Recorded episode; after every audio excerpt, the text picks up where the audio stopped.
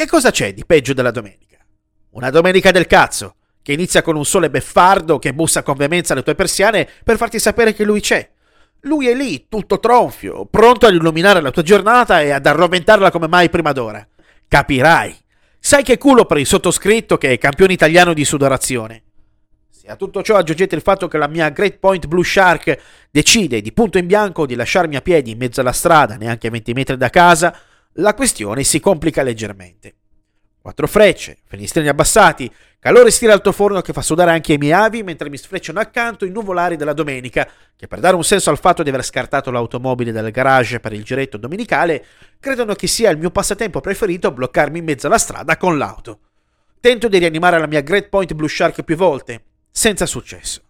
Chiamo quindi il mio angelo custode che giunge dopo dieci minuti, traendomi in salvo ed aiutandomi a parcheggiare la macchina in un luogo riparato dal sole.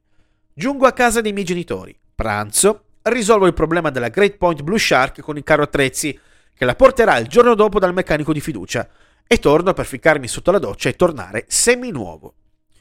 Tutto il pomeriggio se n'è andato dietro a questa faccenda e faccio in tempo a spalmarmi malamente sul divano come il gusto di una baschetta gelato lasciata fuori per troppo tempo in una giornata particolarmente rovente. Navigo ramingo tra i vari servizi di video on demand in cerca di qualche film o serie tv in grado di far sbollire la tensione di questa rognosa giornata, regalandomi qualche sincera e spontanea emozione, declinata nelle sue molteplici forme. La mia ricerca finisce quando mi imbatto in un film che cattura la mia attenzione. Beach Boom, una vita in fumo. Cast di eccezione con Matthew McConaughey nel ruolo del protagonista, Snoop Dogg, Zac Efron, Martin Lawrence, Jonah Hill e altri attori che non ho mai sentito nominare e che ho visto per la prima volta.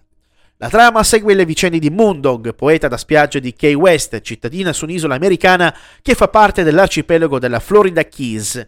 Moondog vive una vita di assoluta dissolutezza tra droga, alcol, donne e lusso. È sposato con Minnie, donna attraente e molto ricca, che lo chiama per invitarlo a Miami per assistere alle nozze della loro figlia 22enne Ether.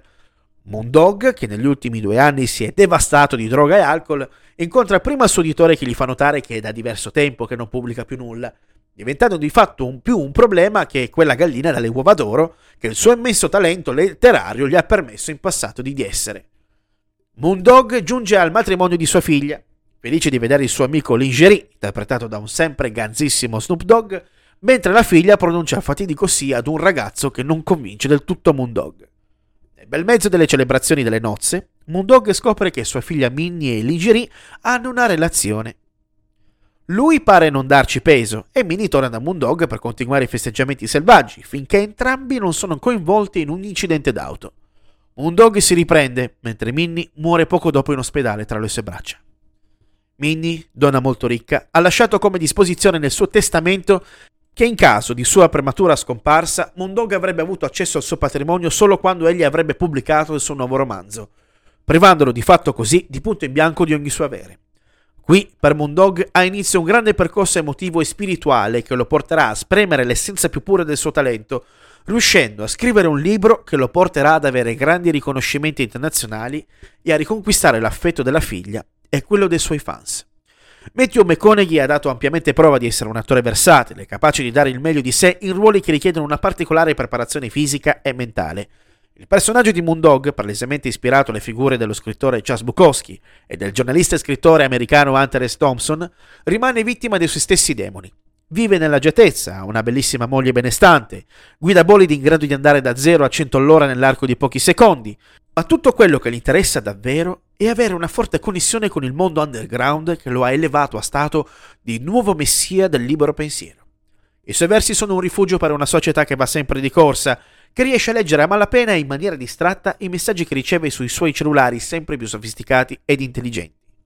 E se Bukowski era uno scrittore e poeta metropolitano, Mondog fa della sabbia dorata, dell'acqua cristallina dell'oceano e del campionario umano e degradato di Key West il suo palcoscenico preferito. Un vero e proprio beach boom, un barbone da spiaggia.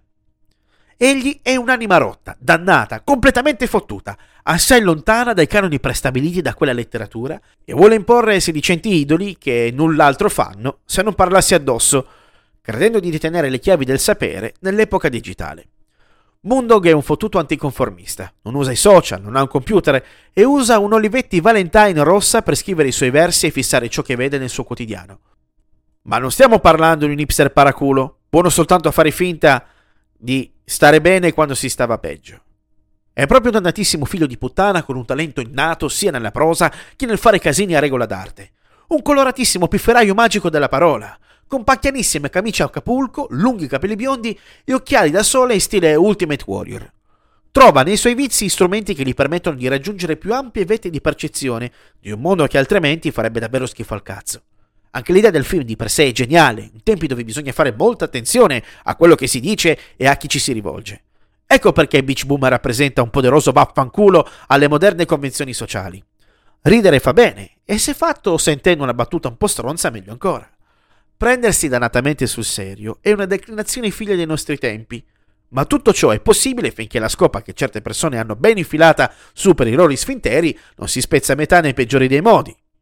Il fantastico mondo del cinema è diventato ormai una cloaca asfittica, un immenso centro di riciclaggio di idee che non è più in grado di emozionare, eccezione fatta per alcune rare e strepitose eccezioni, come in questo caso.